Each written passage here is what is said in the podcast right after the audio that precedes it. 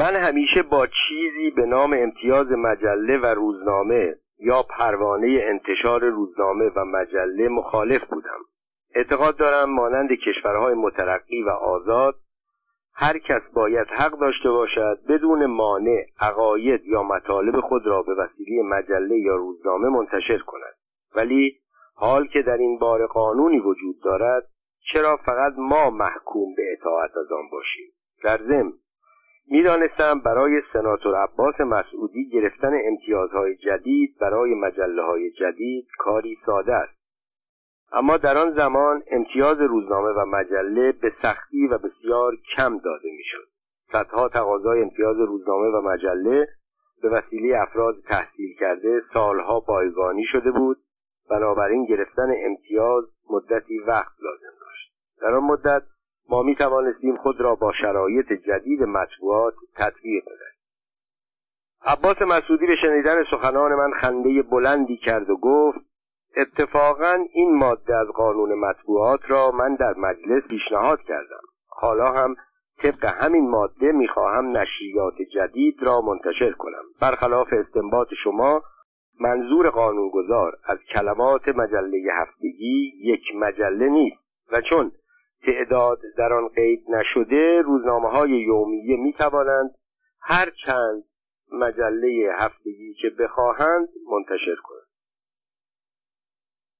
استدلال مسعودی به نظر من درست نبود. به موجب همین ماده از قانون مطبوعات چند سال قبل قوام السلطنه نخست وزیر وقت مسعودی را وادار کرده بود بین مجله اطلاعات هفتگی و هفته نامه اطلاعات جمعه یکی را انتخاب کند و او اطلاعات هفتگی را انتخاب کرده موضوع را یادآوری کردم اما مسعودی این کار را به حساب دشمنی قوام السلطنه با خودش گذاشت. تنها چیزی که در آن لحظه به عقلم رسید این بود که گفتم جناب مسعودی اگر استدلال شما درست باشد ما هم به عنوان مدیران مجلت هفتگی این حق را خواهیم داشت که در ماه سی ماهنام مجله ماهنامه و در سال دوازده نشریه سالانه منتشر کنیم. در آن صورت اولی می شود مجله روزانه و دومی سالنامه ماهانه. مسعودی احتمالا از آنجا که می‌دانست این کار از عهده ما بر نمی آید با قیافه قیافه تشویق آمیز گفت بله بله بکنید. قانون به شما اجازه این کار را می‌دهد. اصلا با تیراژ و موقعیتی که دارید چرا تا به حال به این فکر نیفتادید؟ پس از حدود دو ساعت که از ملاقات با عباس مسعودی گذشت به این نتیجه رسیدیم که او از تصمیمی که گرفته عدول نخواهد کرد. برخواست. با کدورتی در دل با او خداحافظی کرد. اما مسعودی بدون رنجش از سخنان ما با همان خشوعی و صمیمیتی که از ما استقبال کرده بود ما را تا راهروهای دفترش بدرقه استدلال ما درست بود. مسعودی ناچار شد برای همه مجله هایش البته بجز اطلاعات هفتگی و اطلاعات ماهانه امتیاز جدید بگیرد. با این تفاوت که اگر به جای اطلاعات یک روزنامه دیگر بود دولت آن را وادار می‌کرد تا صدور امتیاز جدید نشریاتش را تعطیل کند. اما اطلاعات با روزنامه های دیگر فرق داشت. تا صدور امتیاز جدید همه مجله های جدیدش به طور مرتب منتشر شدند. بعد از جلسه با عباس مسعودی هر یک از ما ملاقات های جداگانه هم با دکتر مصباحزاده داشتیم. او در پاسخ دوستان ما گفت کیهان هیچ مجله عمومی که به مجله های شما لطمه بزند منتشر نخواهد کرد. و چنین هم کرد. رقابت او هم فقط با اطلاعات بود. به سبب کم عنایتی که مسعودی کرده بود ما در قبال مجلاتمان مستقیم یا غیر مستقیم گوشه هایی به اطلاعات و مسعودی زدیم. جالبترین انتقاد را پوروالی در مجله بامشاد نوشت. مفهوم نوشته او چنین بود. جناب مسعودی هر نوع مجله و روزنامه ای که دلتان می‌خواهد منتشر کنید. مختاری هیچ کس حرفی ندارد. اما لطفا روزنامه یا مجله فکاهی منتشر نکنید. چون روزنامه اطلاعات خودش به اندازه کفایت فکاهی هست. بعد نمونه هایی نظیر این آورد.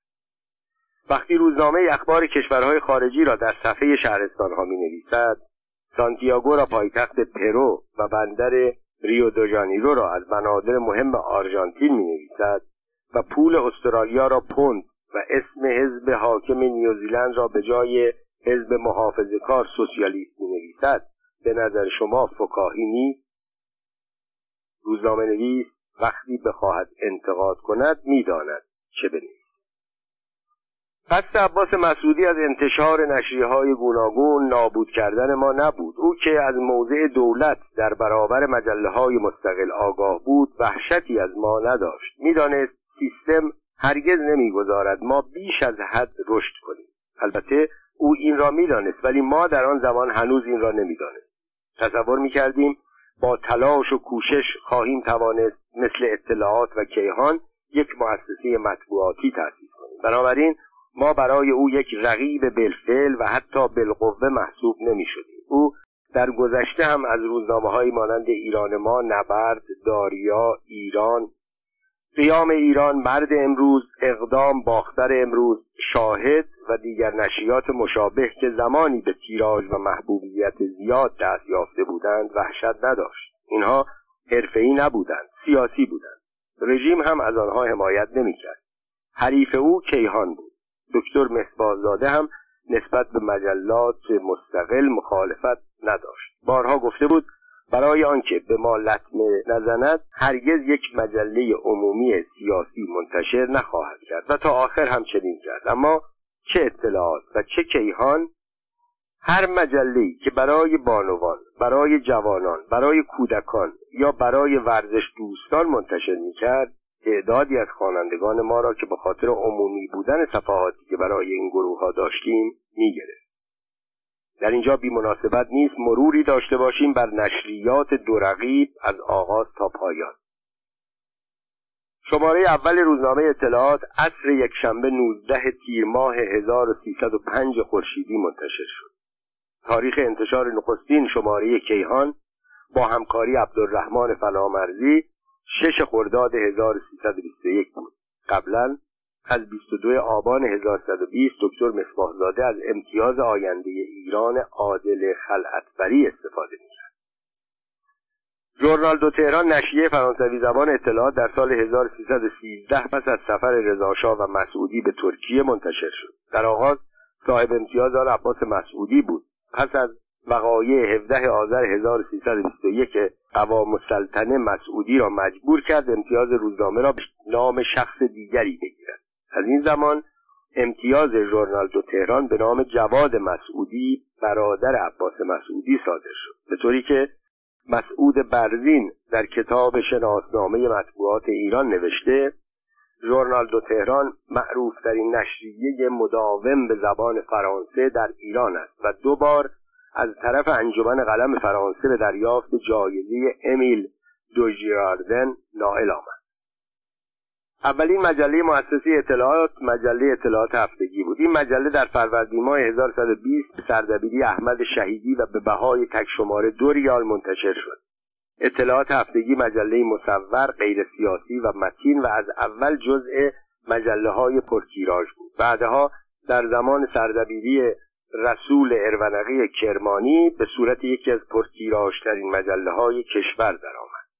اطلاعات هوایی تاریخ انتشار 1327 اطلاعات ماهانه 1327 این مجله برای نخستین بار در ایران در روی جلد مجله عکس های تمام رنگی چاپ کرد. اطلاعات ماهانه در سال 1337 تعطیل شد.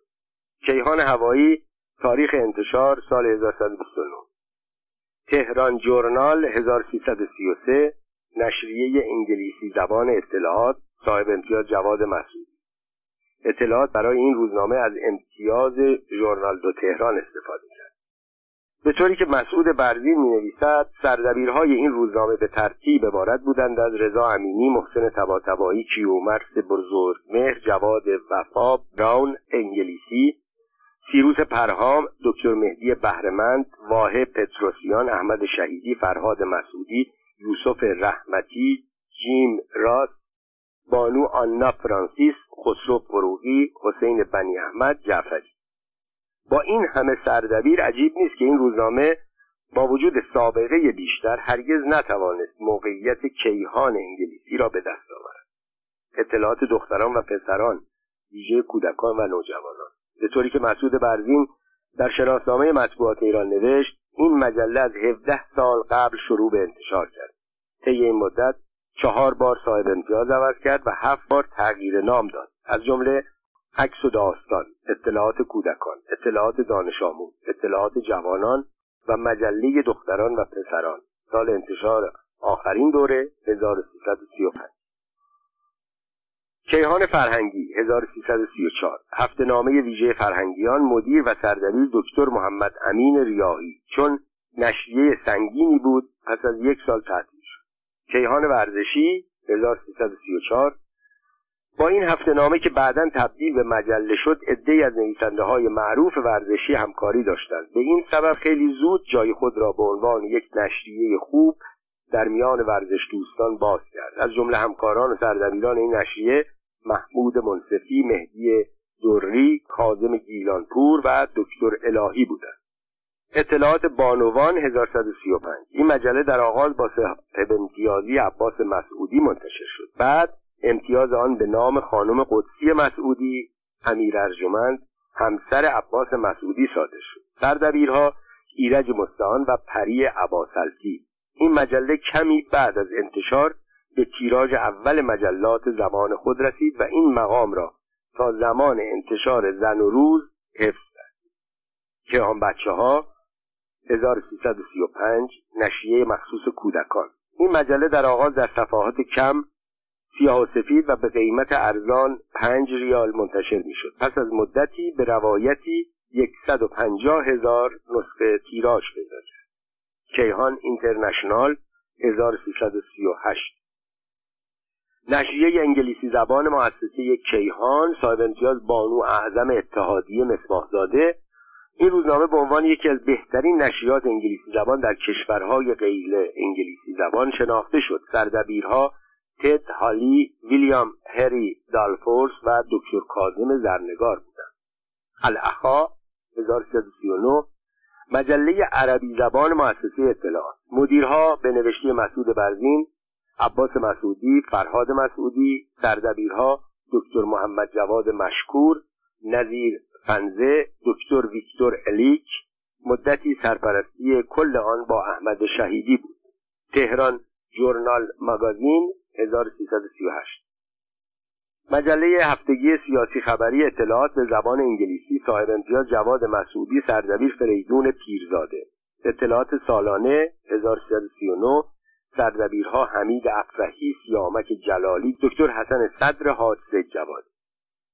اوریان پانوراما 1340 هفته نامه اجتماعی کیهان به زبان فرانسوی. صاحب امتیاز دکتر مصطفی مصباحزاده. مدیر انتشار ژان دزانوا.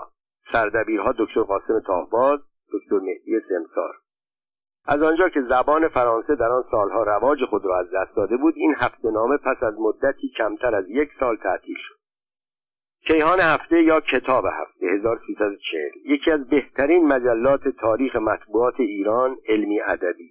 در آغاز با صاحب امتیازی دکتر مصطفی مصباحزاده و سردبیری دکتر محسن حشودی منتشر شد.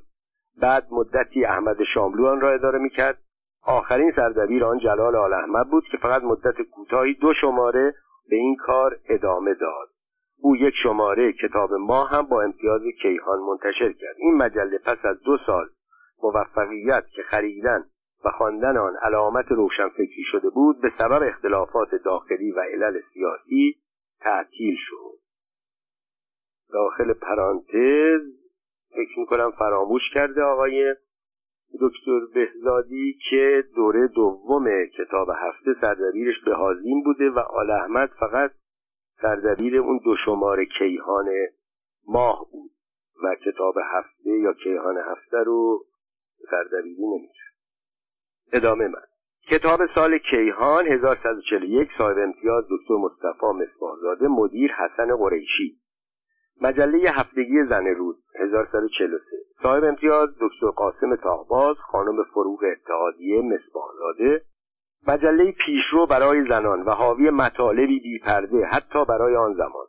این مجله به سردبیری مجید دوامی که تخصصش بالا بردن تیراژ مجله ها و روزنامه ها بود خیلی زود توانست در میان بانوان طبقه بالای جامعه حتی زنان کارمند جایگاهی ویژه پیدا کنند به طوری که خریدن آن در میان زنان به صورت مد درآمد زن روز پس از آن که رقیبان را پشت سر گذاشت از مسابقه تیراژ کنارگیری کرد و به صورت مجله لوکس با کاغذ خوب و تصاویر رنگی پرصفحه و پرآگهی و صد البته پردرآمد درآمد تا قبل از زن روز مجلات بیشتر با کاغذ کاهی و چاپ نامرغوب منتشر می شدند. اول اطلاعات بانوان تغییراتی در این زمینه داد اما زن روز با چاپ به وسیله ماشین های افست روتاتیو تحولی در چاپ مجلات ایجاد اطلاعات جوانان یا جوانان امروز 1345 صاحب امتیاز جعفر صاحبی این مجله را بعضی پاسخ مؤسسه اطلاعات به مجله زن روز می‌دانستند. مجله جوانان که در آغاز مخاطبش فقط جوانان دبیرستانی بود با سردبیری تورج فرازمند و احمد احرار مدتی با چاپ و کاغذ خوب و با صفحه بندی زیبا منتشر شد. تیراژ آن بالا رفت. بعد از مدتی به سبب تغییراتی که در آن به وجود آمد تیراژش کم شد. اما پس از سردبیری ره اعتمادی مجله جوانان به صورت پرتیراژترین مجله کشور درآمد کیهان اینترنشنال هوایی 1346 دنیای ورزش 1149 مجله ورزشی اطلاعات صاحب امتیاز مصطفی فرزانه سردبیر بیژن رفی بعد از این تاریخ این دو مؤسسه نشریه تازه‌ای منتشر نکردند. به تقویت همانها که داشتند پرداختند. مجلات ما هم همه در سال 1153 توقیف شدند. چگونه اطلاعات قول شد؟ با وجود ترافیک مطبوعاتی سنگینی که اطلاعات و کیهان در مطبوعات به وجود آورده بودند و امکان حرکت حتی حیات را از مجله های سیاسی غیر سیاسی شده آن زمان گرفته بودند آیا ما حق داشتیم از یک همکار بزرگتر یا هر دو همکار بخواهیم از توسعه کارشان خودداری کنند؟ در صورتی که ما در یک کشور آزاد به سبک دموکراسی های غربی مثل فرانسه، انگلیس، آلمان، دانمارک، کانادا، ژاپن و کشورهای مشابه زندگی می کردیم و شرایط کار مطبوعاتی برای همه مساوی بود جواب میبایست منفی باشد. اما چنین نبود. دو مؤسسه مطبوعاتی از آغاز شروع به کار تا زمان ما حتی در سالهای بعد از امتیازاتی بهرهمند می شدند که ما از آنها محروم بودیم. اطلاعات نشریه انتخاب شده رضاشاه بود و کیهان روزنامه برگزیده محمد رضاشاه مسعودی بارها در مقاله های مختلف نوشت که رضاشاه به او کمک نکرد. حتی یک ماشین کوچک چاپ برای اطلاعات نخرید. درست است. اما وقتی شاه پیشین همه نشریات انتقادی سیاسی زمان را تعطیل کرد روزنامه نویسانی مثل زین العابدین رهنما صاحب روزنامه ایران علی دشتی صاحب شفق سرخ ملک الشعرای بهار صاحب روزنامه های نوبهار و تازه بهار و عباس خلیلی مدیر اقدام را که از قلمشان آتش میبارید تبعید توقیف و ممنوع القلم کرد. این بزرگترین کمک به عباس مسعودی و اطلاعات بود تا در یک محیط مطبوعاتی خالی از رقیب و یا رقیبی مانند شکرالله صفوی مدیر روزنامه کوشش کار کند و موفق شود. از اینها گذشته. رضاشاه مسعودی جوان را در حالی که در آن زمان هنوز روزنامه های بزرگتری بودند با خودش به ترکیه بود بعدها هم او را همراه هیئتی از شخصیت های درجه اول کشور که برای انجام مراسم نامزدی ولیعهد با فوزیه به مصر رفته بودند به مصر فرستاد. او با این کار به همه مقامات کشوری و لشکری نشان داد که روزنامه نویس مورد توجه او عباس مسعودی عباس مسعودی بدون آنکه از مالکان بزرگ یا از خانواده های معروف باشد در انتخابات دوره های دهم، یازدهم، دوازدهم و سیزدهم که در زمان رضاشاه انجام گرفت از تهران به نمایندگی مجلس انتخاب شد. این را دیگر همه می‌دانستند که در آن زمان هیچ نمایندهای بدون تایید قطعی رضاشاه ممکن نبود به مجلس برود. در زمان محمد رضا هم عباس مسعودی در دوره های چهاردهم و پانزدهم تهران به مجلس شورای ملی رفت. در دوره های اول دوم سوم و چهارم مجلس سنا یعنی تا پایان عمر به عنوان سناتور از تهران انتخاب شد و می‌دانیم حتی در سالهای اول سلطنت محمد رضا شاه هم که در کشور آزادی وجود داشت باز انتخابات تهران دست دولت بود و دست کم نصف نماینده ها را شاه و رئیس دولت انتخاب می در دوران ما هم همکاران بزرگ ما از امتیازات مختلفی استفاده می کردند که ما از آنها محروم بودیم. در حالی که جلوی انتشار مجله سپید و سیاه را به سبب استفاده از امتیاز مجله های دیگر می گرفتند عباس مسعودی می توانست مجله اطلاعات بانوان و بعضی از نشریات خود را مدتها بدون امتیاز منتشر کند. در شرایطی که مجله سفید و سیاه برای یک شماره تلفن ناچار بود سه چهار سال منتظر نوبت باشد مسعودی می توانست با یک تلفن ده شماره تلفن بگیرد. در زمانی که گرفتن یک دکه روزنامه فروشی به فکر همکاران ما هم نمی رسید برای اطلاعات آسان بود بیست سی چهل و حتی پنجاه دکه روزنامه فروشی در تهران و شهرستانها برای عرضه کردن نشریات خود داشته باشد. همینطور می‌توان این امتیازها را در زمینه های دیگر هم توسعه داد. کیهان هم با وجود تفاوتهایی که به اقتضای زمان بین آن مؤسسه و اطلاعات وجود داشت از امتیازاتی مشابه بهرهمند می‌شد. از نوشته های عباس مسعودی و ارتشبد بازنشسته حسین فردوست که بگذریم دکتر مصباحزاده در ای که در تابستان 1369 با خبرنگار آرشیو تاریخ شفاهی بنیاد مطالعات ایران در آمریکا کرد و در اینجا خلاصه آن را میآورم در این باره چنین گفت. بعد از شهریور ماه سال 1120 شاه از اینکه مطبوعات نسبت به پدر و خانوادهش بد می نوشتند و از رفتار سربازان خارجی در ایران ناراحت بود. علی قوام در پانویس شوهر اول اشرف پهلوی و پسر قوام شیرازی که با مصباحزاده برای تحصیل به بیروت و اروپا رفته بود و با هم دوستی داشتند. علی قوام روز این جریان را به من گفت. من گفتم می‌توان روزنامه منتشر کرد و به آنها جواب داد. او جریان را به شاه گفت. شاه پسندید بعد از دو سه بار ملاقات با شاه قرار شد با رعایت بعضی شرایط روزنامه منتشر کنیم. یک شاه به هیچ وجه مایل نبود این فکر پیدا شود که این روزنامه به او بستگی دارد. دو در روزنامه میبایستی سیاستی اتخاذ کنیم که متضمن تمامیت ارزی و استقلال کشور و پیشرفت و اصلاحات باشد. کارهای مفیدی که زمان رضاشاه انجام شده ادامه پیدا کند. در ضمن کارهایی هم که برخلاف اصول دموکراسی و آزادی انجام شده متوقف شود و تکرار نشود. بعد از این توافق شاه دو نوع کمک کرد. یک کمک اولیه به مبلغ پنجاه هزار تومان که با آن روزنامه کیهان را با کمک عبدالرحمن فرامرزی راه انداخت. کمک دوم وقتی بود که شاه 150 هزار تومان برای خرید چاپخانه داد. این پول را سروان حسین فردوست که فرد مورد اعتماد شاه بود به صورت نقد آورد بقیه مصاحبه شرح جزئیات کار است. دکتر مسمازاده در دوره های 15 16 17 و 21 از بندر عباس نماینده شد. او به خاطر آنکه مدتی مغضوب بود سه دوره وکیل نشد. در دوره های پنجم، ششم و هفتم سنا به عنوان سناتور انتصابی تهران به مجلس سنا رفت و قبل از حسن علی منصور کاندیدای نخست وزیری بود. باید دانست که یکی از شگردهای دولتها محتاج کردن مطبوعات مستقل بعد کمک کردن به آنها بود. مطبوعات ملی در دوران آزادی نیازی به کمک دولت ندارند. مردم از آنها حمایت می‌کنند. دو دوره را خودم شاهد بودم. اما در دوره که سانسور شدید شد دولت برای مجلات هم رپورتاج آگهی تعیین کرد. اما این هم وسیله بود برای تحت فشار قرار دادن نشریات. به محض آنکه خبری یا مقاله‌ای برخلاف میل دولت چاپ می‌شد آگهی ها را قطع می‌کردند. یا به نشریاتی کمک های مختصری می‌شد نه در حد مداوا بلکه در حد مسکن.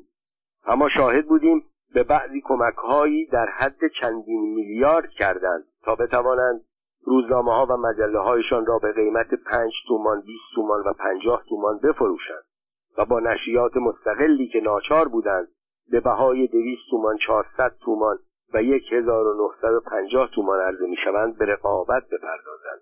این کاری است که در اقتصاد به آن دوپینگ می‌گویند. عملی ناپسند تر از دوپینگ در ورزش. طی حدود 150 سال که از تاریخ روزنامه نگاری در کشور ما میگذرد دولتها مهمترین نقش را در انتشار موفقیت و شکست مطبوعات داشتند. دولتها بودند که تعیین می‌کردند چه مطبوعاتی باید بمانند و چه نشریاتی باید تعطیل شوند. در آغاز روزنامه های ایران دولتی بودند. بعد از آن هم که ملی شدند جز چهار دوره کوتاه مدت رونق آزادی مطبوعات از سلطه دولت ها رهایی پیدا نکردند. سرنوشت مطبوعات را همیشه دولت ها تعیین کردند چه با تعطیل و توقیف روزنامه ها و مجله هایی که میبایستی بروند با یک تلفن حتی گاهی بی تلفن و چه با زیر فشار قرار دادن آنها و در مقابل با کمک کردن به بعضی نشریات که بمانند و رشد کنند در مجموع باید گفت روزنامه نویس های ایران بد ترین و بی آینده ترین گروه سنفی ایران محسوب می شدن. طی این مدت چند هزار امتیاز برای انتشار روزنامه و مجله صادر شد چند هزار نفر به عنوان سردبیر چندین هزار نفر به عنوان خبرنگار و نویسنده و مترجم که می توانستند مدیر و سردبیر شوند در این حرفه به کار پرداختند. از این هزارها نفر فقط دو نفر موفق شدند و از میان چند هزار نشریه فقط دو روزنامه توانست بیستی سال به طور مداوم و با موفقیت به کار ادامه دهد. هیچ حرفهای در کشور ما وجود ندارد که میزان موفقیت در آن یک در چندین هزار باشد. هیچ حرفهای در کشور ما وجود ندارد که تعداد شکست خوردگانش به هر شکل و صورت چند هزار برابر افراد موفقش باشد. اگر از چند نفر که از روزنامهنگاری کوتاه مدت خود به عنوان سکوی پرش برای رسیدن به مشاغل مهم و مقامات بالا استفاده کردند بگذریم. بقیه کسانی که این حرفه را انتخاب کردند بسیاری عاقبتی بد و بعضی بسیار بد داشتند.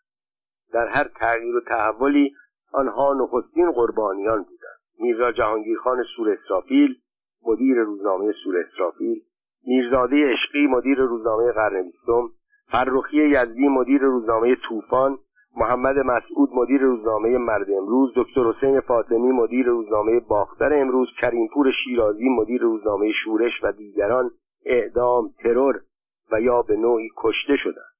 جمعی دیگر با آنکه هر یک در نوع خود نبوغ و استعداد داشتند مانند اشرف الدین گیلانی نسیم شمال عبدالرحمن سیف آزاد ایران باستان کوهی کرمانی نسیم سبا عباس خلیلی اقدام دکتر رحمت مصطفی روشنفکر مهندس رضا گنجهی بابا شمل روزهای آخر زندگی را به سخت ترین وضع گذراندند. از آخرین نسل روزنامهنگاران ما در سطح مدیر سردبیر خبرنگار و نویسنده چه کسانی زنده هستند؟ زندگی آنها چگونه میگذرد؟ آیا کسی می‌داند؟ قصد ندارم با این نوشته روزنامه نویس های جوان را که با عشق و امید روزنامه نگار شدهاند دلزده و ناامید کنم. اما می‌خواهم آنها را هوشیار کنم که با چشمهای باز به حرفه خودشان و آینده خودشان بنگرند. البته عباس مسعودی که موفق شد ابتکار داشت پشتکار داشت استعداد داشت ذوق داشت. مدیریتش هم خوب بود اما همه کسانی که شکست خوردند بی استعداد ذوق و نالایق نبودند. ابتکار و پشتکار بسیاری از آنها شاید از مسعودی هم زیادتر بود. اطلاعات و کیهان رقابت آشکار. تا سال 1338 رقابت اطلاعات و کیهان غیر مستقیم و غیر علنی بود. هر یک میکوشید بدون آنکه نشان بدهد به حریف نظر دارد کارش را توسعه بدهد. خرید ماشین های جدید چاپ وارد کردن دستگاه های مدرن حروف چینی و انتشار مجله های گوناگون نمونه های از رقابت این دو مؤسسه بزرگ مطبوعاتی در کشور در این دوره بود. از آنجا که هر یک سعی می‌کرد در هیچ زمینه ای از دیگری عقب نماند از نظر ظاهر تفاوت مختصری بین این دو روزنامه وجود داشت. کیهان برای خبرها و گزارشها از تیترهای درشتر و عنوانهای هیجان انگیزتر و عکسهای بزرگتر استفاده می‌کرد به این سبب وقتی به ظاهر روزنامه نگاه می‌کردی کنتراست سیاهی حروف با سفیدی کاغذ در کیهان بیشتر از اطلاعات به چشم می‌خورد. اما وقتی هر دو روزنامه را میخواندی خبرها چه داخلی چه خارجی و همچنین عکسها یکی بود. با این تفاوت که کیهان کمی بیشتر به چپ نگاه می‌کرد. چپ غیر تودهای و جنبه انتقادیش زیادتر بود. اطلاعات بیشتر به رضایت دولت نظر داشت و کمتر به انتقاد پرداخت هر یک از این دو روزنامه در وزارتخانه ها و اداره های مهم دولتی خبرنگار داشت که از صبح تا یک بعد از ظهر آخرین وقت دادن خبر به سرزمین مراقب اوضاع بود. همین که واقعی روی می‌داد یا مقرراتی وضع می‌شد یا تصمیمی گرفته می‌شد به فوریت به روزنامه میرساند از آنجا که اغلب این خبرنگاران از نظر تحصیلات بیشترشان در حد دیپلم از نظر استعداد بالاتر از متوسط و از نظر سن و سال پایین سی سال. یکسان و در نتیجه در حد یکدیگر بودند و منبع آنها هم در وزارتخانه ها یکی بود. وزیر معاون مدیر کل رئیس روابط عمومی خواهناخواه خبرها شبیه هم در می آمد خبرنگارها با توجه به شدت و ضعف رقابت مدیران گاهی با هم سخت رقابت داشتند و زمانی با توجه به دوستی مدیران با هم رفیق و به اصطلاح ندار می شدند که در این حالت خبرها را برادرانه تقسیم می کردند. در این دوره دوستی و همکاری روزنامه ها بیش از همیشه به هم شبیه می شدند. اولین رقابت آشکار روزنامه های اطلاعات و کیهان در اواخر دولت دکتر اقبال و در جریان انتخابات تابستانی زمستانی شروع شد با تغییر سیاست آمریکا در ایران از اواخر دولت آیزنهاور و اوایل دولت جان اف کندی دولت ناچار شد به مطبوعات و احزاب آزادیهایی اگرچه محدود بدهد. این آزادی ها از اواخر دولت دکتر منوچهر اقبال در دوران نخست وزیری مهندس شریف امامی و دورانی از دولت دکتر علی امینی گاهی کمتر گاهی زیادتر ادامه یافت. مطبوعات ایران که پس از چند سال اجازه دخالت در سیاست پیدا کرده بودند در این دوره به دو گروه تقسیم شد. بیشتر آنها از دکتر اقبال و سیستمی که بعد از 28 مرداد روی کار آمده بود دفاع می‌کرد اغلب مدیران این گروه چون خود را کاندیدای نمایندگی مجلس کرده بودند به امید آنکه با کمک احزاب دولتی به مجلس بروند از آنها حمایت می‌کردند. گروه دیگر که نشریات کانون مطبوعات هم جزو آنها بود طرفدار مخالفان دولت بودند. مخالفان در آن زمان عبارت بودند از جبهه ملی منفردین و جمعیت های مختلف دیگر. اما در این میان برای فعالیت جبهه ملی و طرفداری از آن محدودیت هایی وجود داشت. اطلاعات و کیهان که بعد از 28 مرداد در بست از دولت ها طرفداری می کردند در این هنگام صف خود را جدا کردند. اطلاعات برای رعایت افکار عمومی گزارش های مربوط به تظاهرات و سخنرانی های مخالفان را چاپ می کرد اما طبق سنت همیشگی از دولت طرفداری می کرد کیهان در این حال که سخنرانی های نخست وزیر وزیران و رهبران احزاب دولتی را چاپ می‌کرد به مخالفان تمایل نشان می‌داد و اخبار و گزارش های آنها را با عکس و تفسیرات بیشتر به نظر خوانندگان خود میرساند. اما گرچه راه آنها تقریبا جدا شده بود اما هنوز رو در روی هم قرار نمی گرفتند در این مدت توجه مردم به سیاست و علاقه آنها به مطالعه مطبوعات که بعد از 28 مرداد کم شده بود زیاد شد. مجله های ما هم توانست موفقیت سالهای گذشته را به دست بیاورد. در نتیجه ما نه ترس از رقابت مجلات غیر سیاسی اطلاعات کیهان داشتیم و نه احتیاج به کمک دولت. اما مدتی پس از روی کار آمدن دکتر علی امینی ماه اصل دولت و مطبوعات به پایان رسید. سانسور با روش جدیدی مطبوعات را زیر فشار قرار داد و نوشتن درباره مخالفان به ویژه جبهه ملی محدود شد. این محدودیت برای اطلاعات کیهان هم وجود داشت. آنها هم ناچار شدند از صفحه ها و ستون های سیاسی انتقادی خود کم کنند. این تغییر روش باعث بیعلاقگی مجدد مردم نسبت به مطبوعات شد. روش اطلاعات کیهان هم مانند تیراژ مجلات ما پایین آمد. خبرنگاران اطلاعات و کیهان به دنبال کشف عجایب و قرایب روزنامهنگاری خبری منحصر به درج خبرهای سیاسی نیست. هر روز هزاران حادثه در کشورهای مختلف جهان از جمله در کشور ما روی می‌دهد که می‌شود به آن شاخ و برگهایی اضافه کرد و به صورت مردم پسند درآورد.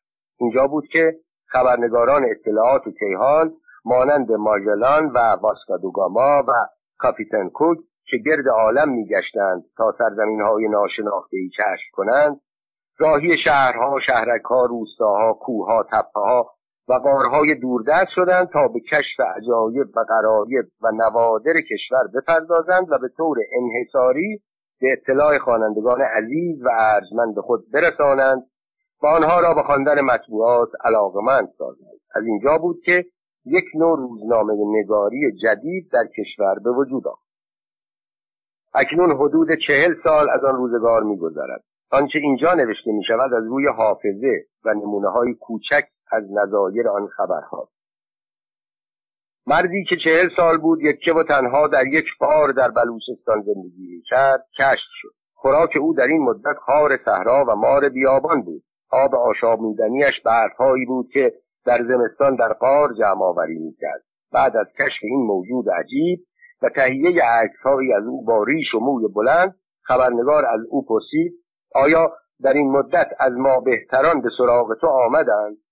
مرد که حرف زدن را به مقدار زیادی از یاد برده بود با خجالت و لحن خاصی گفت چرا؟ گاهی.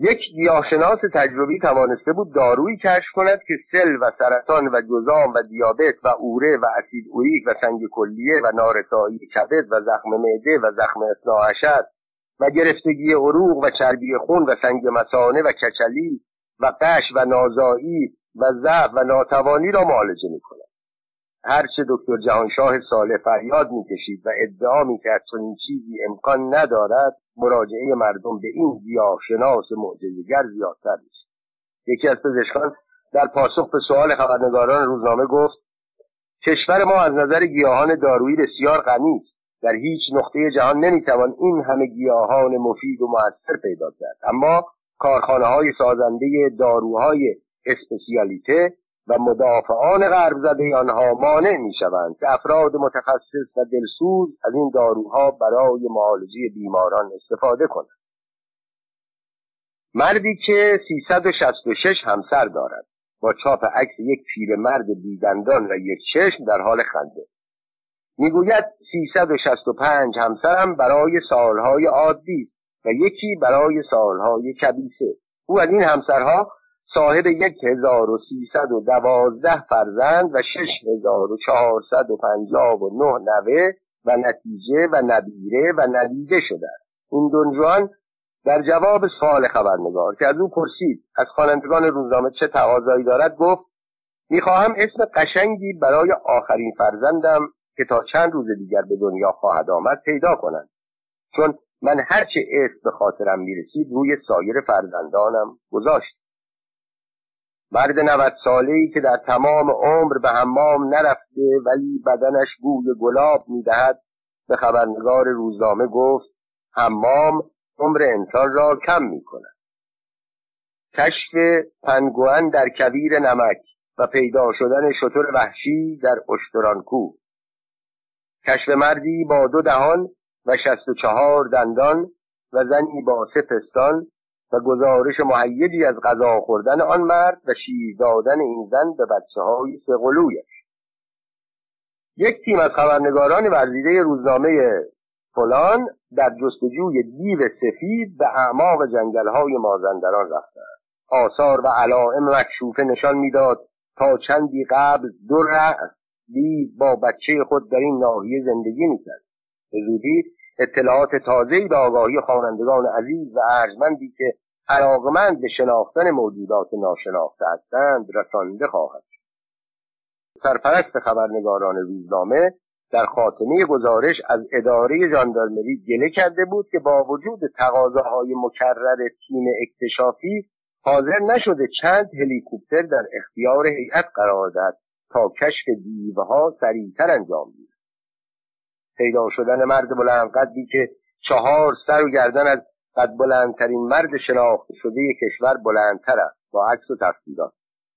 باغ وحش تهران این مرد را به تهران آورد و در یک قفس آهنی در معرض دید تماشاچیان علاقمند باغ وحش قرار تماشاچیان برای دیدن او هجوم میآوردند اما چندی بعد به مناسبت چاپ عکس او و خبر او در همین روزنامه و دوستان با احساس به عنوان آنکه این کار منافی حیثیت بشری است مدیر باغ وحش را وادار کردند او را از قفس بیرون بیاورد و از باغ وحش خارج کند.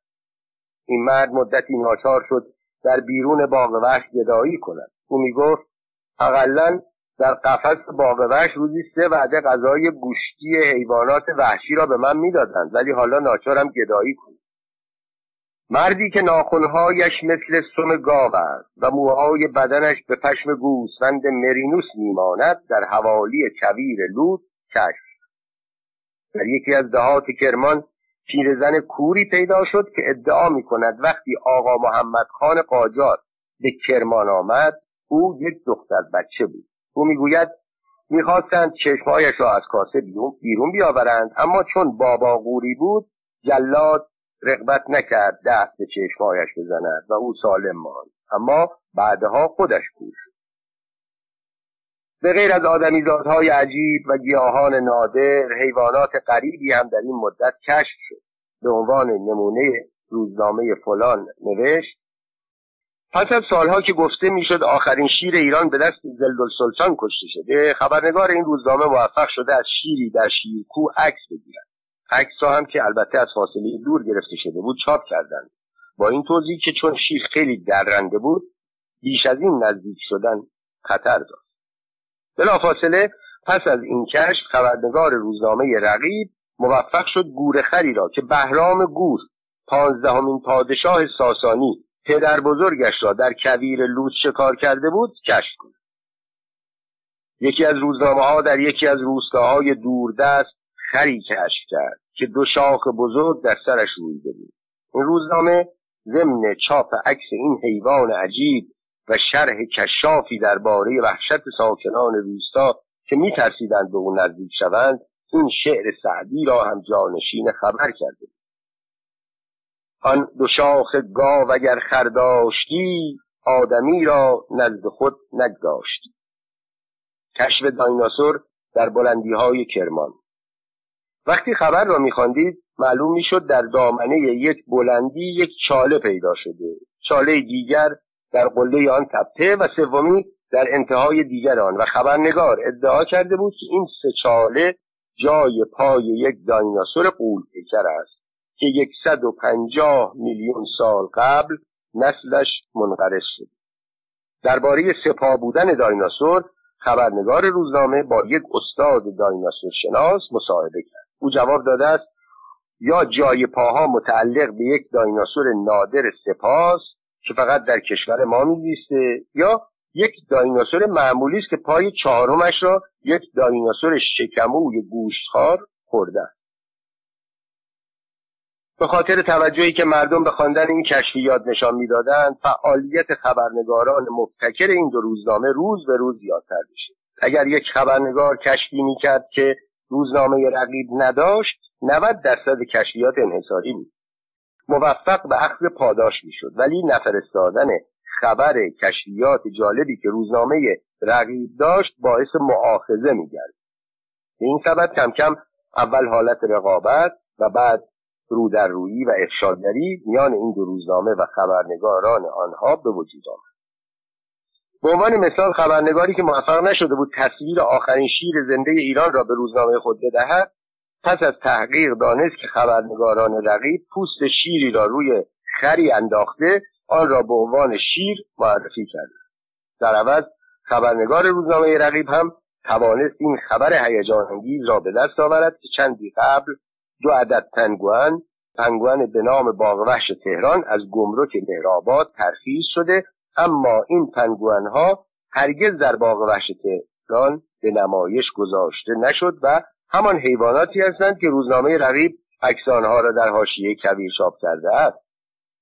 در عوض این روزنامه هم خبر داد که خر شاخدار وجود ندارد. این عکس در اصل مربوط به آگهی چسبی بود که در آن زمان تازه به بازار آمده بود و شعارش هم این بود که چسب ایکس هر چیز را به هر چیز می چسباند و به عنوان چسبندگی این چسب دو شاخ گاو را به کله خری چسبانده از آن عکس گرفتند تا به عنوان آگهی در روزنامه چاپ کنند. اما خبرنگاران آن روزنامه از وی خواستند که آن عکس را به آنها بدهد. آنها هم برای ایجاد حسن رابطه با روزنامه مورد علاقه خود پیشنهاد را پذیرفتند.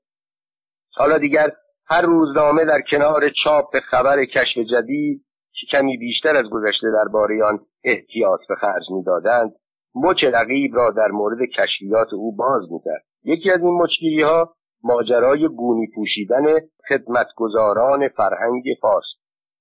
یک روز روزنامه که نوشت خدمتگزاران فرهنگ فارس چون پول لباسی که اداره برای خرید لباس به آنها داد تکافوی خرید یک لباس معمولی را نمی‌داد ناچار شدند گونی بخرند و با آن لباس بدوزند عنوان آن نیز چنین بود.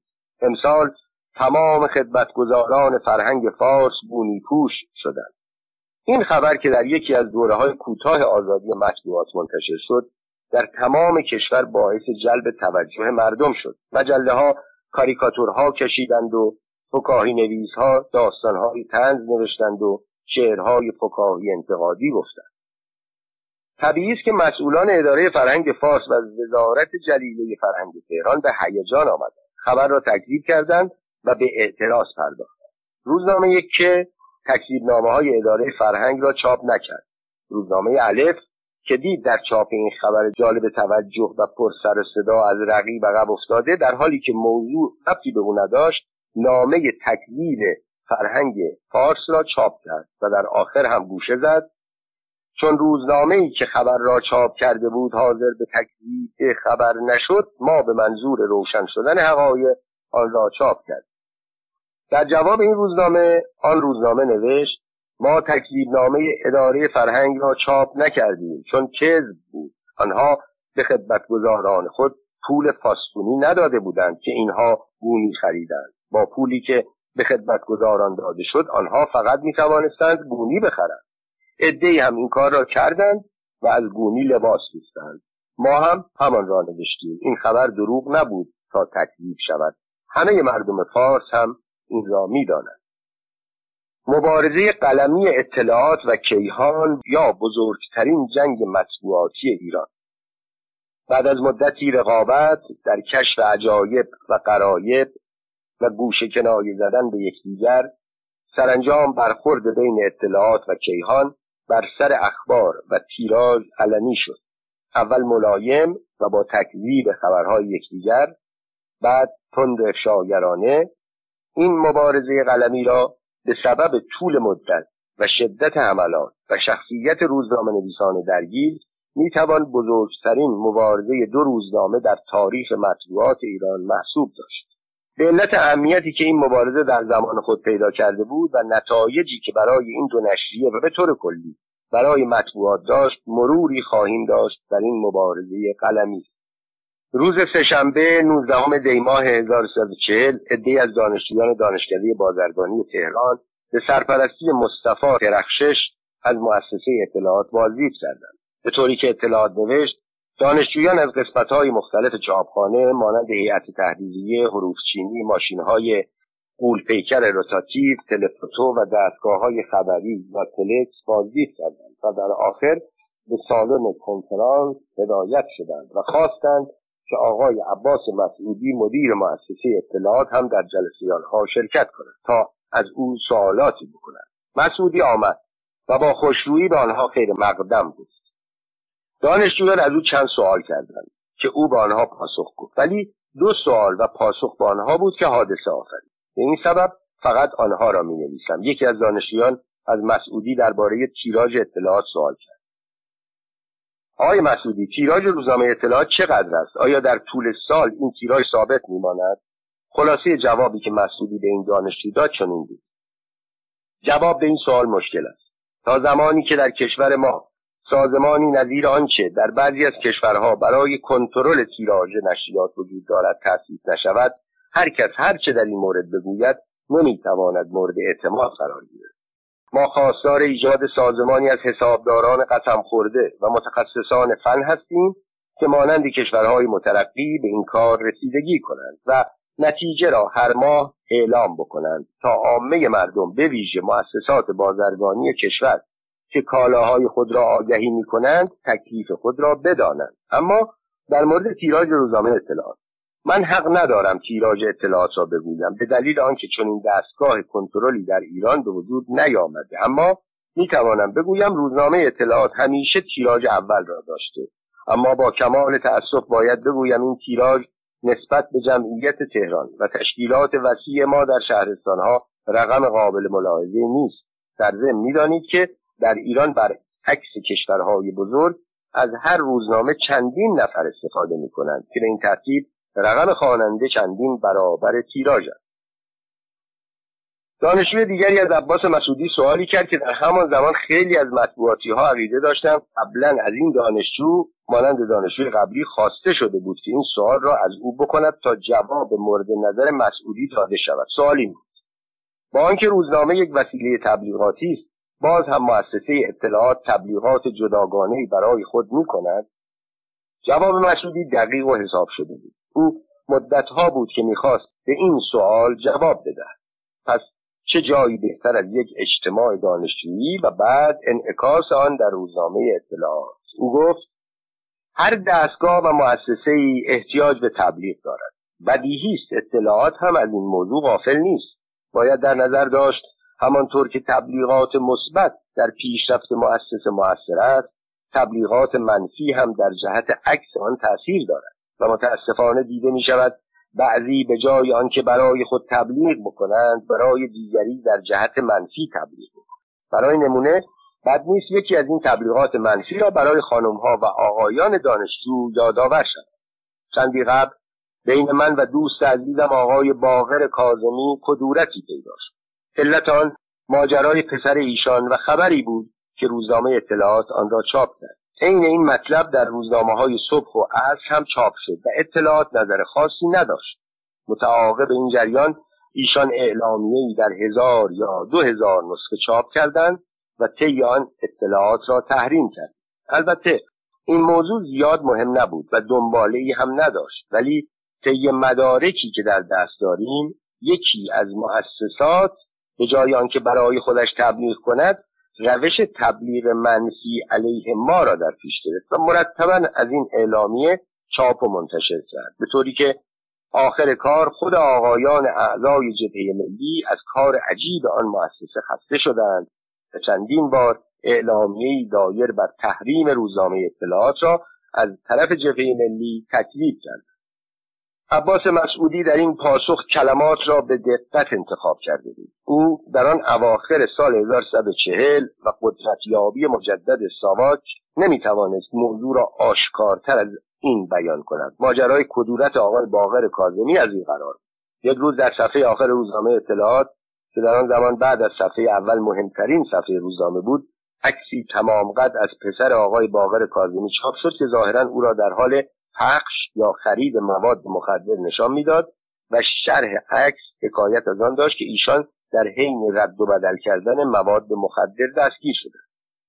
یکی از آن پرونده های کثیف سازمان امنیت. آقای باقر کاظمی معذب الدوله یکی از رجال شریف و خوشنام کشور بود. آنها در کابینه های مختلف به وزارت رسیده بود و به دفعات با نخست وزیرانی که می‌خواستند برخلاف قانون رفتار کنند درگیری پیدا کرد آقای کاظمی در دولت دکتر مصدق وزیر دارایی و نایب نخست وزیر بود. طبیعی است که در آن زمان همه فهمیدیم چاپ این عکس و خبر دستوری است. گفته عباس مسعودی به دانشجویان که اطلاعات در چاپ خبر نظر خاصی نداشت اشاره به همین موضوع است که خبر از طرف ساواک به اطلاعات تحمیل شده. مسئله مواد مخدر بهانه ای بود تا پدر و پسر را که احتمالا در آن زمان به سود جبهه ملی فعالیت سیاسی داشتند بدنام کنند. در سالهای 1339 و 1340 در مورد مواد مخدر زیاد سختگیری نمی‌شد. روز بعد عکس و خبر را همه روزنامه های صبح و پست تهران و پیغام امروز که اصرا منتشر می شدند چاپ کردند. این عکس و خبر در روزنامه کیهان چاپ نشد. طبیعی است که آقای باقر کاظمی با وجود دوستی با مسعودی از رفتاری که با پسرش شد براشفت و طی اعلامیه اطلاعات را تحریم کرد. ظاهرا موضوع آنقدر مهم نبود که به یک مبارزه قلمی بزرگ منجر شود. مسعودی در گفتگوی خود با دانشجویان در دو مورد به روزنامه کیهان گوشه زده بود. یکی آنکه گفت اطلاعات با وجود داشتن فقط هشتاد هزار تیراژ مقام اول را دارد در حالی که کیهان چندی بعد ادعا کرده بود تیراژش به یک صد و بیست هزار نسخه در روز رسید. در مورد اعلامیه تحریم هم مسعودی گفت یکی از مؤسسات روش تبلیغ منفی را در پیش گرفت و مرتبا از اعلامیه چاپ کرد. او حتی از به کار بردن نام مؤسسه مطبوعاتی خودداری کرد اما همه فهمیدند منظور او روزنامه کیهان است. ظاهرا روزنامه کیهان هم حرفهایی برای گفتن داشت. روز بعد 21 دی ماه 1340 تحت عنوان اشتباه میفرمایید مقاله روزنامه را اختصاص به پاسخگویی به مسئولی داد. کسانی که با قلم تند و نیشدار عبدالرحمن فرامرزی آشنایی داشتند دانستند که این مقاله به قلم اوست. قسمتهایی از این مقاله را در اینجا میآورم. در دنیا کسانی هستند که مدتی در ردیف اول طبقه خود قرار دارند. بعد از ایشان کسان تازه نفسی میآیند و با پشتکار و فعالیت و ابتکار وارد میدان عمل میگردند. و با دریافتن روح اجتماع و رموز کار توفیق بیشتری مییابند و آن جلویی ها را عقب می‌زنند. البته تحمل این امر بر اینها دشوار است. هرچند خودش می‌داند که دیگر او آن شخص اولی نیست ولی برای حفظ حیثیت و آبرو به مقلته می‌پردازد. گاهی جلو رفتن او را تکذیب می‌کند و غالبا از باد و بروت خود درگذشته حرف می‌زند. یک مؤسسه مطبوعاتی که در تحت حکومت مقتدر وقت به وجود آمده و نگهداری شده و عدم مجال و میدان عمل برای مطبوعات آزاد سبب شده که او در درجه اول بماند وقتی می‌بیند مطبوعات دیگر پیدا شدند یا از حیث تیراژ و محبوبیت از او جلو زدند رنج می‌بیند عربها می‌گویند به کل زمان دولت و رجال. یعنی هر دوره مختلی یک نوع دولت و یک نوع رجال است. در زمانی که جز روزنامه های منتصب به دولت نمی‌تواند اظهار وجود کند یک روز نوع روزنامه علمدار می شود زمانی که آزادی عمل و نطق و بیان به وجود آمد نوع دیگر. روزنامه زمان دیکتاتوری خواه نخواه در زمان آزادی از بین می رود آسان ترین چیز ادعاست. هر روزنامه نویسی می تواند ادعا کند که روزنامه من از همه پرتیراشتر و محبوبتر و در جامعه مؤثرتر است و تحقیق آن را تعلیق به محال کند. مثلا بگوید یک مؤسسه که حسابداران قسم خورده داشته باشد تأسیس کنید تا به کار رسیدگی کند چون می‌داند نه چنین مؤسسه وجود دارد و نه چنین حسابدارانی روزنامه را که در آسمان نمیفروشند. در این شهر در این مملکت میفروشند. مردم این شهر اصل که روزنامه بیرون میآید در این خیابانها قدم بزنند در شهر در مغازه ببینند کدام روزنامه در دست مردم است. یا هر یک در شهرستان خود تحقیق کنند تیراژ کدام روزنامه بیشتر است؟ با اگر ادعا می‌کنیم که روزنامه ما پر تیراژتر است این را مردم می‌گویند. از قول خوانندگان و آگهی دهندگان و فروشندگان جراید می‌گوییم. در این مقاله اشاره به چاپ اعلامیه های تحریم اطلاعات نشده بود. اما ظاهرا عباس مسعودی منتظر این حمله بود. او در شماره 23 دیماه اطلاعات تحت عنوان اشتباه نیست جواب مفصلی به روزنامه کیهان داد. خلاصه مقاله عباس مسعودی در این زمینه ها دور می‌زد. در گفته خود به دانشجویان از اینکه تیراژ اطلاعات مقام اول را دارد ایستادم هیچ روزنامه حاضر نیست پای خود را از پله بالا پایین بگذارد اما تشخیص با تیز با عدد و رقم و حساب و کتاب یا با ادعا. درباره حمایت رضاشاه از اطلاعات که کیهان به آن اشاره کرده بود نوشت اطلاعات سی و شش سال پیش از صفر و روی سعی و مجاهدت شخصی و کمک یک عده دوستان که موی خود را مثل من سفید کرده اند و با لغمنانی به سر می بردند با یک روزنامه دو صفحه‌ای کار خود را آغاز کرد. اگر حکومت مقتدر وقت توجه و عنایتی بر ما داشت یا می‌خواست آن را حمایت کند لاقل یک ماشین کوچک چاپ به ما عطا میفرمود.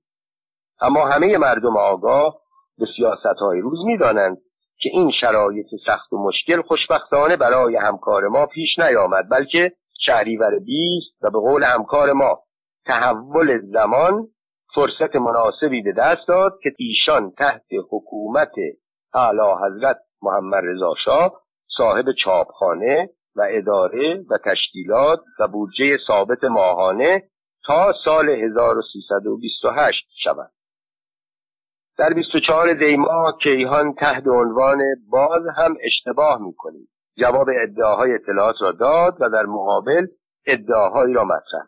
طبیعی بود بعد از ادعای مسعودی درباره کمک شاه به تأسیس روزنامه کیهان که تا آن زمان مردم و مطبوعات از آن اطلاع نداشتند دکتر مصباحزاده نمی‌توانست خاموش بماند. در پاسخ به عباس مسعودی چهار موضوع را مطرح کرد که خلاصه آن این است.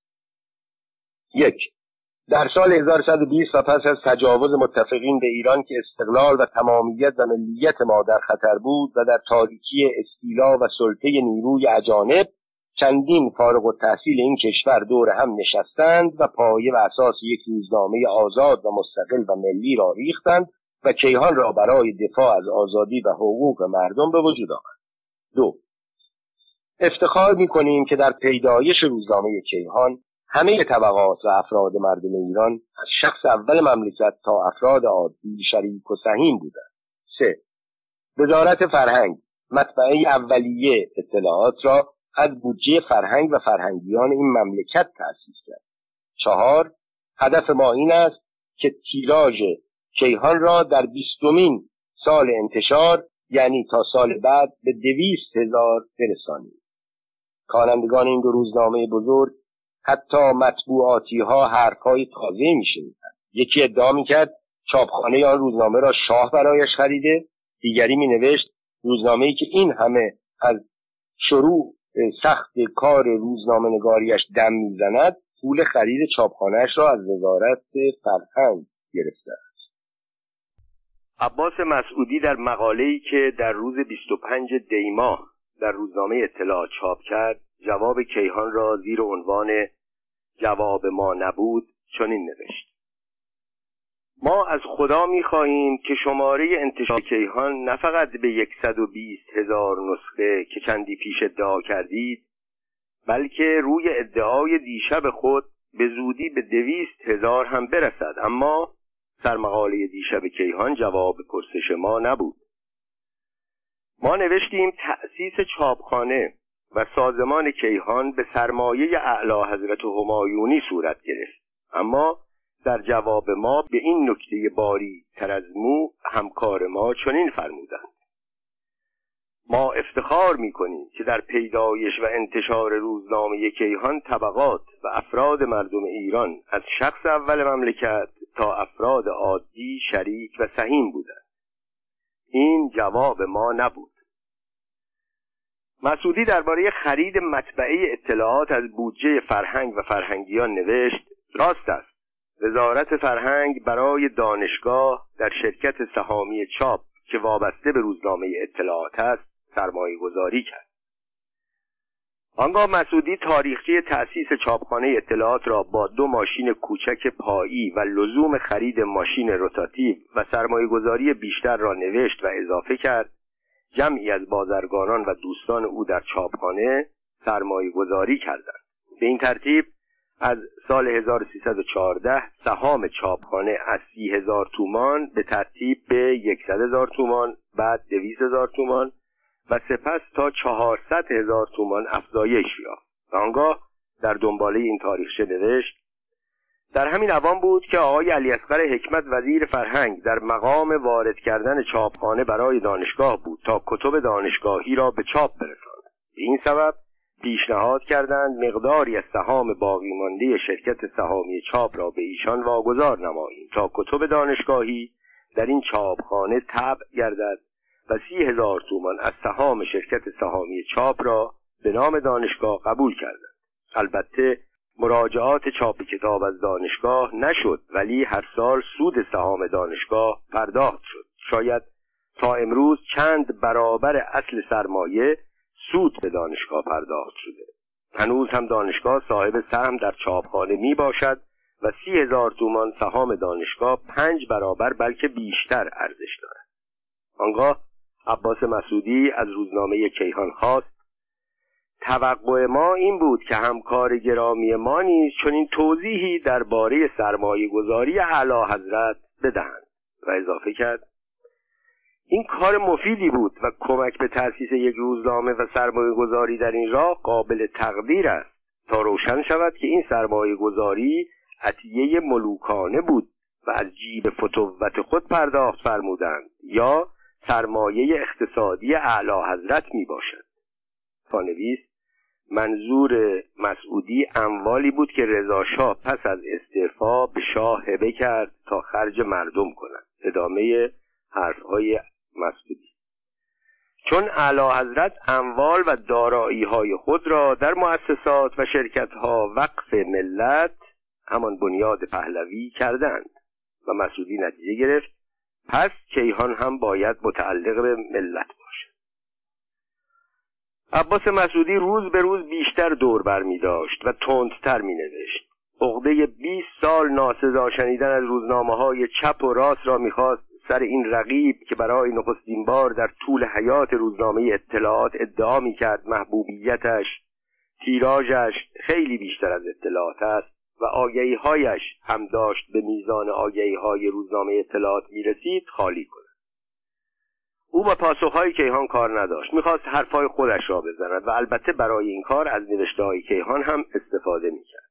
مسعودی در روزنامه اطلاعات مورخ 26 دی ماه 1340 تحت عنوان من این حرمت را میشکنم صحنه گزارشگونه از اعتراض رؤسای قسمت‌های مختلف اطلاعات را مجسم کرد. او در آغاز گزارش خود قسمتی از مقاله روز قبل کیهان را درباره اطلاعات آورد. کیهان نوشته بود ما در روزنامه نویسی از اول هدف مشخص و معینی داشته ایم که هرگز از آن منحرف نشده ایم اگر منحرف بودیم مسلما امروز مردم مملکت ما این اقبال را که موجب نگرانی و وحشت بعضی ها شده به ما نمی کردن. و آنان را به کارهای خلاف جوانمردی و حرمت شغلی و سنفی که کوچکترین آن مانع شدن از تکفروشی و تشبسات ناروا برای قطع آگهی های تجارتی است وارد نمی ساختن. مسعودی بعد از چاپ این قسمت از مقاله کیهان نوشت این مطلب کیهان در سازمان ما قوقا برپا کرد. رؤسای قسمت های مختلف به من مراجعه کردند. به اتاق کارم آمدند و از من خواستند محافظ کاری را کنار بگذارم. گفتند بیش از این ما را در برابر مردم خفیف و سرشکسته نکنید. بیش از این رعایت همکاری و احترام مطبوعاتی ننمایید. اگر شما از حق خود دفاع نمی کنید اجازه بدهید ما از حق خود که بستگی به حق مردم دارد دفاع کنیم. آن وقت حرفهای دل خودش را از زبان متصدیان قسمت ها اینطور نوشت. اظهارات رئیس سازمان شهرستانهای اطلاعات مرا منقلب کرد و در خلال گفته های او و اظهارات رئیس شعبه آگهی تضییع حقی از مردم احساس کردم و گفتم من این حرمت را امروز به خاطر مردم می شکنم و به شما اجازه می دهم از حق مردم دفاع کنید. شما باید مؤسسه اطلاعات را پناهگاه مردم ظلم دیده و رنج کشیده و صدم دیده دستگاه کیهان معرفی نمایید. هر حکایتی رسید چاپ نمایید. نباید در برابر این ماجراها و داستان سازی ها و اخبار مجعول خاطر حرمت سنفی سکوت کرد. با این روی ها معلوم می‌شد مسعودی برای اطلاعات در مقابل کیهان رسالتی قائل شده است. کیهان توانسته بود با مقاله ها و گزارش های خود علاوه بر به دست آوردن تیراژ بالا موقعیت و محبوبیتی هم پیدا کند. گذشته از روشنفکران حتی اعضای جبهه ملی هم اگر می‌خواستند روزنامهای بخوانند کیهان را میخواندند. یا اگر می‌خواستند خبری بدهند ترجیحا به کیهان می‌دادند. این می‌توانست در آگهی های بازرگانی هم که اطلاعات توانسته بود هنوز برتری خود را در آن قسمت حفظ کند اثر بگذارد. از این رو عباس مسعودی سعی می‌کرد قبل از آن که عدهای که مرتب پادرمیانی می‌کردند تا بین دو روزنامه آشتی برقرار شود او را مجبور به رعایت آتش بس کنند کیهان را از موقع و مقامی که به دست آورده پایین بکشد. مسعودی درباره علت برنامه جدیدش در مبارزه با کیهان نوشت طبق اظهارات همکاران در این جلسه گاهی در شهرستانها و در همین تهران اتفاق افتاد که افراد و اشخاصی مورد بیلطفی و بیاعتنایی دستگاه کیهان قرار گرفتند. حالا چرا عاقلان دانند؟ بعد آن شخص یا دستگاه اعم از دولتی یا ملی مورد تهدید قرار می‌گیرد که اگر چنین نکنند چنین و چنان خواهیم کرد.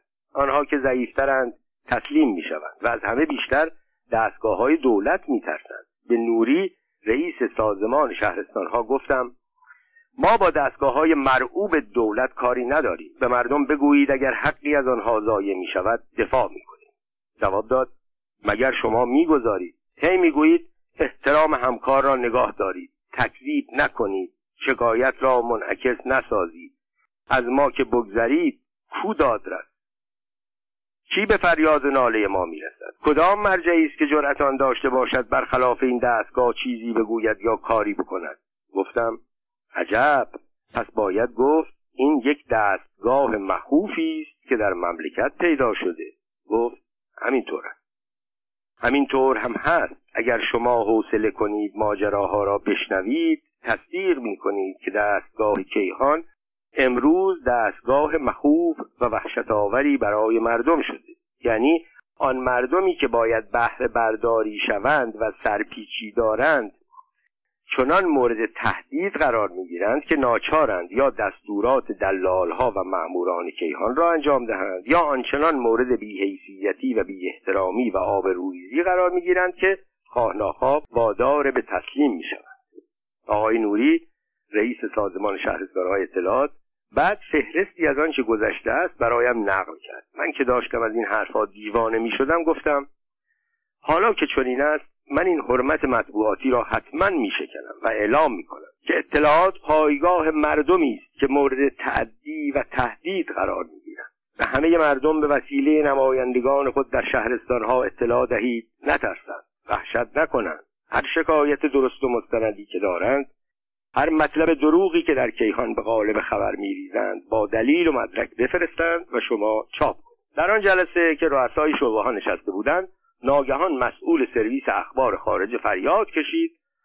من چه باید بکنم که در مقابل اخباری که جعل می شود عنوانهای درشت دروغی که در روزنامه می‌گذارند گفتم آنها که باعث گمراهی مردم می شود اصلاح کنید. نگذارید مردم در تاریکی و زلال بمانند. مسئول شعبه اعلام گفت حالا نوبت من است. اجازه بدهید به شکایات بازرگانانی که مورد تهدید قرار می‌گیرند و یا به آنها اخطار می شود اگر فلان اعلانی را که در اطلاعات چاپ شده به ما ندهید چنین و چنان می کنیم هم برسیم. ظاهرا درد دل ساعدی رئیس شعبه اعلانات از همه بیشتر بود چون بعد اضافه کرد از دلال های کیهان که در راهروهای روزنامه اطلاعات صبح تا شام میچرخند به تنگ آمدم. مأموران آگهی کیهان در مرگ و میر اشخاص هم نقش بازی می کنند اشخاصی را به گورستان فرستاده. نام روزنامه اطلاعات از مردم اعلان ترهیم می‌گیرند و چاپ می‌کنند. در آخر رئیس شعبه پخش شروع به اعتراض کرد. او گفت آقا من هم حرف دارم. درباره اعلانات گفته شد که چه بلاها به سر ما و مردم میآورند. اما درباره تهمتی که به ما زده شده است که جلوی تک فروشی را گرفته ایم چیزی نگفتید. خواندن چون این مقاله تندی که نشان می‌داد از روی خشم و عصبانیت نوشته شده آن هم به قلم عباس مسعودی ملایم و محافظ کار روزنامه نویس های آن زمان را به حیرت فرو نتیجه که گرفتیم آن بود که مسعودی برای آنکه موقعیت اطلاعات بیش از آن به خطر نیفتد می‌خواهد مبارزه را تا آخرین مرحله ادامه بده. کیهان جواب مقاله مفصل اطلاعات را کوتاهتر داد اما عنوانش را از نوشته مسعودی گرفت و با حروف درشت نوشت دستگاه مخوف کیهان. و ضمن نقل قسمتهایی از گفتگوی رؤسای شعبه های اطلاعات با عباس مسعودی نوشت آری همکاران گرامی کیهان دستگاه مخوفی است. این نظر شما را تصدیق می کنیم اما شما بهتر می‌دانید که دستگاه کیهان برای دستگاه اطلاعات مخوف و هولناک است. ما همین را می‌دانیم که چقدر کیهان برای اطلاعات وحشتناک است. هر پیر فرسوده درمانده ای از حریف جوان و تازه نفس خود وحشت دارد. این تقصیر ما نیست که کیهان به صورت استاندارد یک روزنامه خبری مترقی در آمده است. ما ادعا می کنیم که در این مسابقه ای که از چندین سال به این طرف بین کیهان و اطلاعات در گرفته مدتی است که کیهان حریف را پشت سر گذاشت.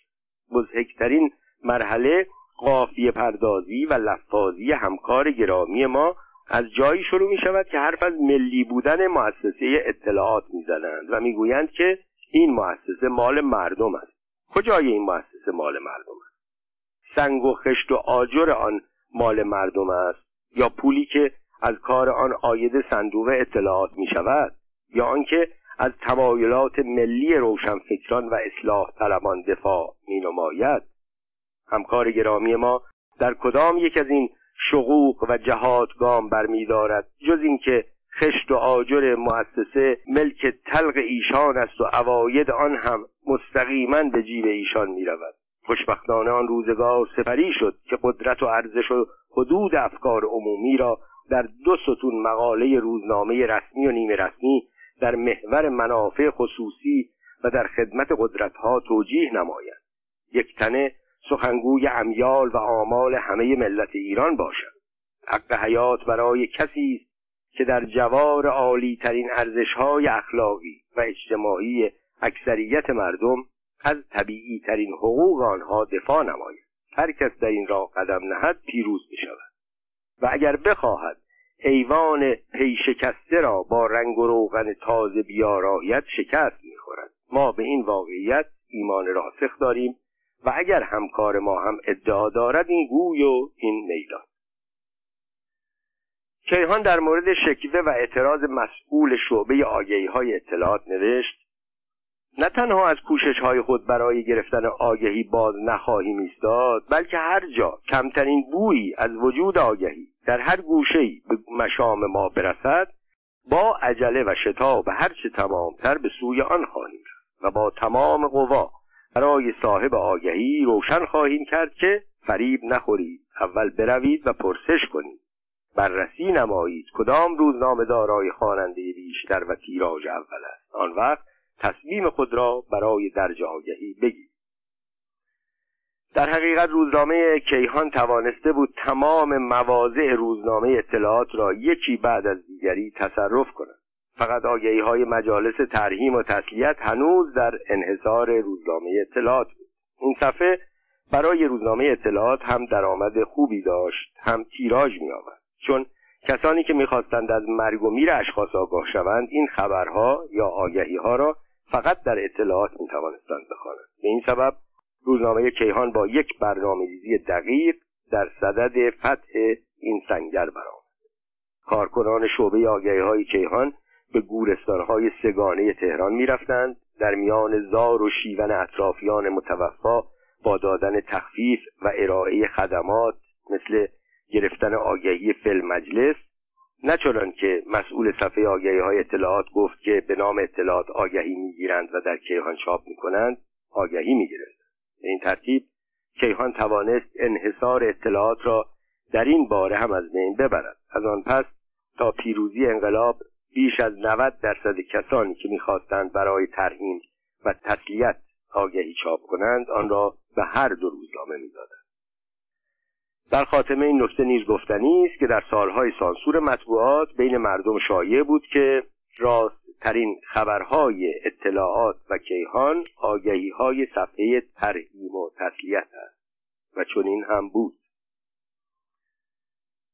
چاپ ماجرای بالت گل سرخ در روزنامه اطلاعات و پیگیری آن اوج مبارزه این دو روزنامه بود که از مرحله مبارزه قلمی به جنگ واقعی و شکایت به دادگستری و جار و جنجال کشیده شد. ماجرای تکرار بالت گل سرخ الگو برداری از یک حادثه خارجی بود که در اوایل آذر ماه 1140 در روزنامه کیهان چاپ شده بود و روزنامه اطلاعات به نام نوشته خود آن را از آرشیو خود نقل کرده در پنجم آذر ماه 1340 روزنامه کیهان به گزارش خبرنگار خود در آبادان خبری به مضمون زیر منتشر کرد. تکرار ماجرای بالت گلسرخ در آبادان خیاطخانهای که محل ارتباط زنان شوهردار با مردان بیگانه بود کشف شد. بیست نفر از کارمندان عالی رتبه که از ارتباط نامشروع زنان خود مطلع شدند آنها را طلاق داد.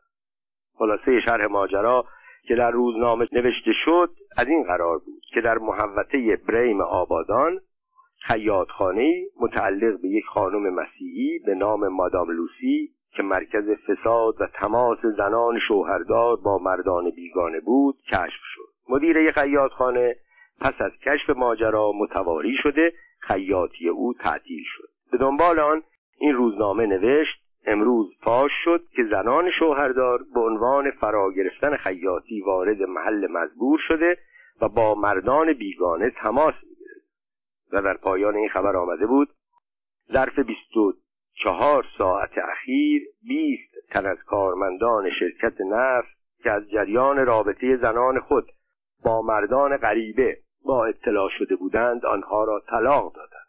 هر یک از این کارمندان دارای چند فرزندند. اهم از اینکه خبر راست بوده باشد یا دروغ بوده باشد. و اگر راست بود چاپ آن به این صورت در یک روزنامه معتبر در کشوری که هنوز ظواهر اخلاقی در آن مراعات می‌شد بد تنظیم شده بود. به همین مناسبت روز بعد کیهان در شماره دوشنبه ششم آذر ماه 1340 خبر مزبور را تکذیب کرد و در صفحه اول تحت عنوان توضیح و پوزش نوشت در شماره دیروز کیهان خبری درباره آبادان تحت عنوان بالت گل سرخ چاپ شده بود و در آن اشاره‌ای به کارمندان عالی رتبه شرکت نفت شده بود. این خبر بدون دقت و امعان نظر کافی و برخلاف روش و سیره همیشگی ما در روزنامه چاپ شده بود و خوشبختانه به طوری که اطلاع یافتیم این ماجرا اصولا صحت نداشته و خانم صاحب خیاطخانه خیابان استخر بریم نیز طبق اظهار برادر ایشان در آبادان هستند. ما از این پیش آمد متاسفیم. کیهان عذر خواسته بود ولی اطلاعات که وسیله جالبی برای حمله به رقیب به دست آورده بود دست بردار نبود. آنچه که بعد از چاپ خبر و تکذیب کیهان روی داد طبق نوشته هر دو روزنامه و شنیده های زمان از این قرار بود. پس از چاپ خبر هیجان انگیز کیهان درباره ماجرای خیاطخانه مادام لوسی روزنامه اطلاعات که به اصطلاح روزنامه های روز این خبر را از کیهان خورده بود اول از همه از خبرنگار روزنامه در آبادان توضیح خواست که چگونه او چنین خبر مهمی را مخابره نکرد. آقای عبدالحسین رهبر خبرنگار اطلاعات در آبادان که به نام نوشته اطلاعات یکی از ورزیده ترین خبرنگاران روزنامه بود پس از تحقیق پاسخ داد. با مقامات مختلف تماس حاصل کردم ولی عموما از چنین ماجرایی اظهار بی اطلاعی می نماید. کارکنان اطلاعات که برای حمله به کیهان دلیل تازه‌ای پیدا کرده بودند کوشیدند از این ماجرا برای کوبیدن کیهان حداکثر استفاده را بکنند از طرفی خبرنگار کیهان در آبادان و کارکنان آن مؤسسه پس از چاپ تکذیب نامه سعی کردند به هر طریق که هست و با هر قیمتی رضایت مادام لوسی را به دست آورند و در آغاز تا اندازه هم موفق شدند. تهمت بدی بود ولی این خانم خیاط طی 24 ساعت به صورت مشهورترین چهره آبادان درآمده بود.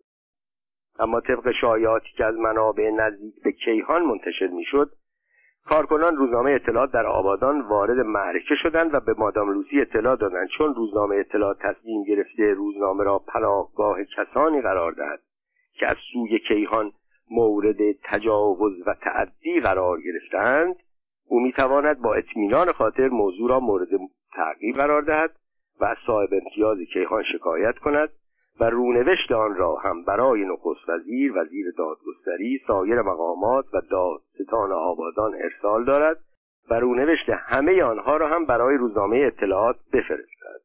پانویس در مورد جایی که در گیومه نوشته تجاوز و تعدی قرار گرفتند.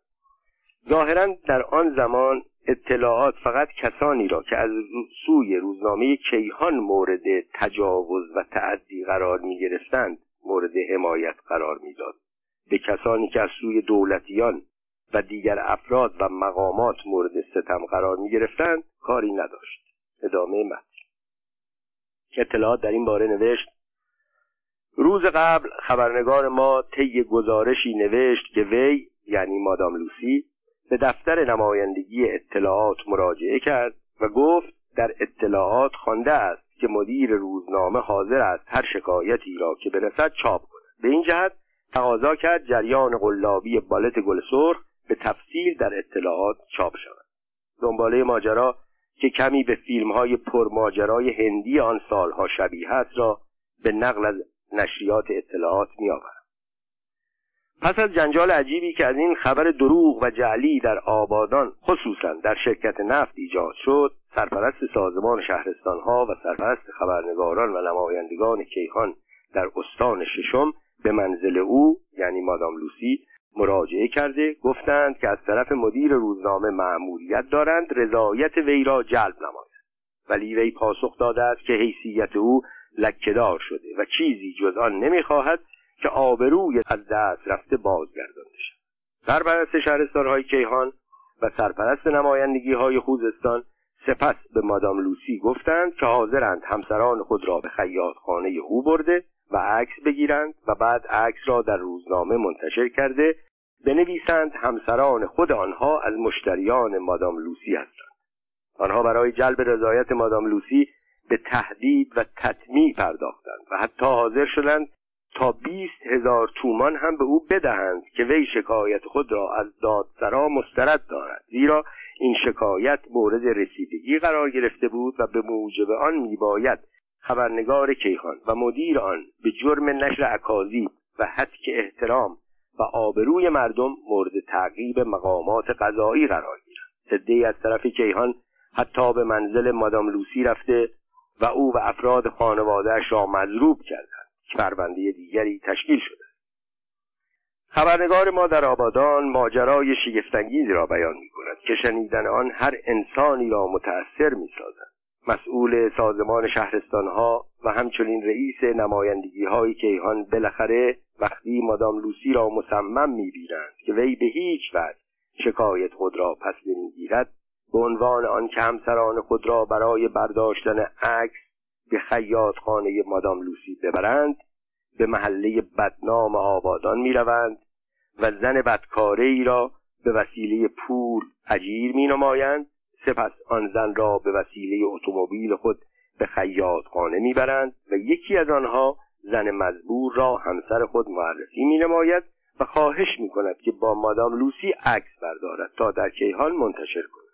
نیت آنها و قصدشان از این کاران بود که مدرکی از مادام لوسی به دست آورند و سپس به او بگویند اگر حاضر به استرداد شکایت خود نشود عکس را به عنوان سند زنده از بالت گل سرخ و صحت و خبر منتشر خواهند ساخت. اما در همین اسنا آشنایان مادام لوسی سر می‌رسند و حقیقت جریان را فاش می‌کنند و اعضای محترم کیهان را به اتفاق زن روسی از خیاط خانه بیرون مینمایند. در زیر این گزارش امضای سازمان شهرستان ها دیده می‌شد. اگر این گزارش را عباس مسعودی می نوشت به سبب مهارتی که در گزارش نویسی داشت و الزام به این که تا حدودی جنبه بیطرفی را رعایت کند مرتکب این همه اغراق و اشتباه نمی‌شد. زیرا هر کسان را خواند دست کارکنان اطلاعات در آبادان را در تحریک مادام لوسی به شکایت از مدیر کیهان و عریض نگاری به نخست وزیر و وزیر دادگستری و مقامات قضایی و شکایت به دادستان آبادان آشکارا می‌دید. حملات اطلاعات روز به روز شدیدتر می‌شد. کیهان در این دوره دو مسئله را پیش کشید. یکی همان ادعای قدیمی روزنامه ها و مجله ها بود که از سالها پیش تکرار می کردند که اطلاعات نمی‌گذارد هیچ روزنامه و مجله در ایران پیشرفت کند. کیهان در روز سیوم دیماه 1340 زیر عنوان سنگرها فرو میریزد. در این باره چنین نوشت.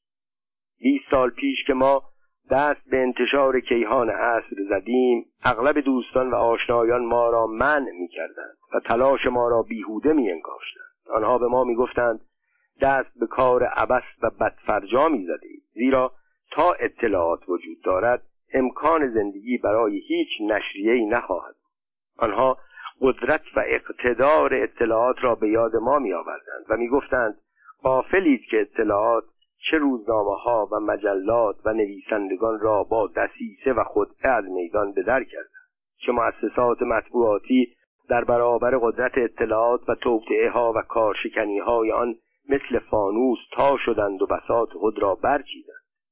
این واقعیت محض بود که هیچ یک از دوستان و آشنایان به موفقیت ما امیدوار نبودند. اما ما وارد کار شدیم و در برابر دستگاه بیست ساله اطلاعات با تمام قدرتش ایستادیم.